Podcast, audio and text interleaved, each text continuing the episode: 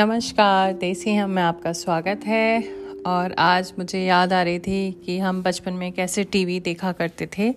तो बात करते हैं उसके बारे में। दूरदर्शन को पहले टेलीविज़न इंडिया कहा जाता था।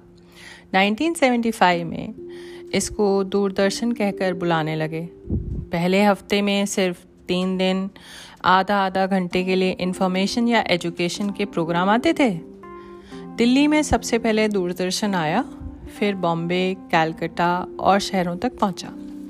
दिल्ली में सबसे ज़्यादा टीवी, अगर मुझे जहाँ तक याद आता है 82 में बिके थे।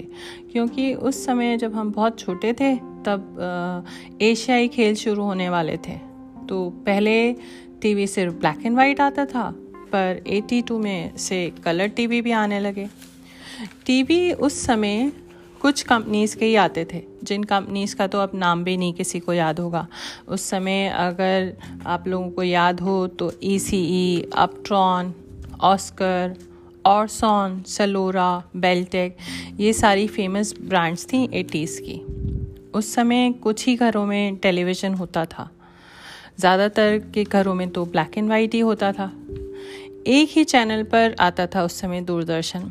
और वो भी एग्जैक्ट टाइम पर। और अगर हम लोग उससे पहले टीवी ऑन कर भी देते थे तो इंद्रधनुष जैसी लाइनें सीधी सीधी दिखाई देती थी और एक म्यूज़िक बजता था जो कि उसकी टोन आज तक मुझे ध्यान है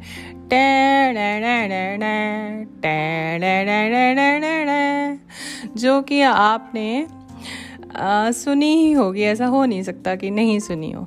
जो कि इसकी बात तो ज़िंदगी ना मिलेगी दोबारा पिक्चर में भी हुई थी। कभी कभी जब दूरदर्शन का नेटवर्क कैश नहीं करता था तो छत पर चढ़कर एंटीना घुमाया जाता था सबके घरों में। और एक जना नीचे से बताता था चिल्ला चिल्ला कर पूछा जाता था देखो टीवी आया कि नहीं?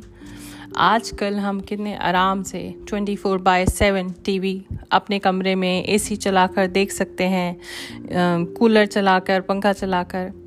उस समय सब कुछ एक वक्त पर एक लिमिट में आता था। अगर किसी को न्यूज़ देखनी है तो वो भी एक ही बार आती थी सेम टाइम पर।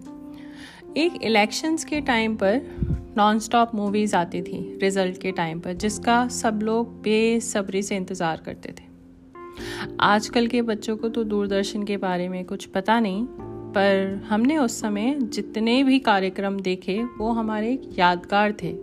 सारे कार्यक्रम। दूरदर्शन पे दिखाए जाने वाले प्रोग्राम बड़े अच्छे होते थे एंटरटेनिंग होते थे। चित्रहार, जिसमें सारे पॉपुलर हिंदी फ़िल्म सॉन्ग्स आते थे।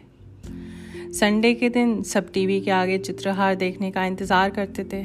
फिर हम लोग तो फैमिली शोज़ होते थे, जिससे पूरा परिवार साथ में बैठ के देख सके। मेरा फेवरेट कॉमेडी सीरियल ये जो है, ज़िंदगी उस समय आता था। फिर करमचंद, पंकज कपूर, जिसमें वो गाजर खाता था। सबको याद है कि उस सीरियल में पंकज कपूर गा, गाजर खाते थे। आई शट अप किटी कहते थे। फिर एक बुनियाद सीरियल आता था, जिसमें पाकिस्तान के विभाजन के बारे में बताया था। मालगुडी डेज़ आता था फिर वागले की दुनिया आता था भारत एक खोज हम लोग नुक्कड़ व्योमकेश पक्षी फौजी आता था जिसमें एक फ़ेमस डायलॉग हो गया था आई हेट चैप्स करके। और इसी से शाहरुख खान का पूरा शुरू हुआ था आ, ये एक्टिंग का करियर फूल खिले, गुलशन गुलशन। मिर्ज़ा गालिब बहुत अच्छा सीरियल था, जिसमें गालिब की बहुत अच्छी अच्छी गज़लें भी हैं।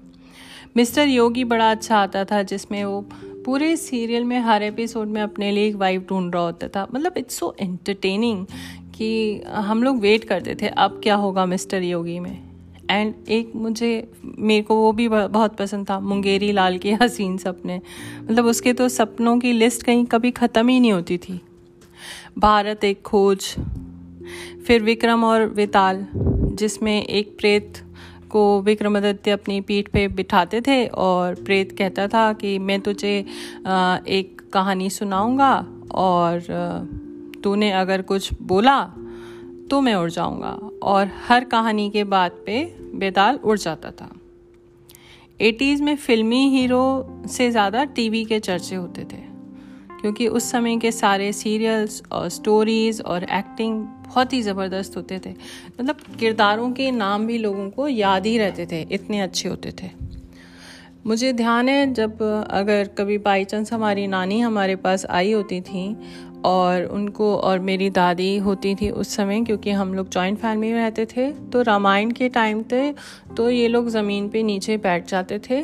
अपने हाथ धोकर और हाथ जोड़ के बैठते थे, जैसे वाकई में कोई भगवान सामने आ रहे हैं। और उस समय हमारे घर में खाना पीना कुछ नहीं खाया जाता था, क्योंकि रामायण चल रही है और राम भगवान हैं और सीता है, हनुमान जी हैं। मतलब इतना ज़्यादा हम डिवोटेड हम लोग सीरियल्स देखते थे और उसी में विलीन हो जाती थी हमारी नानी अक्सर।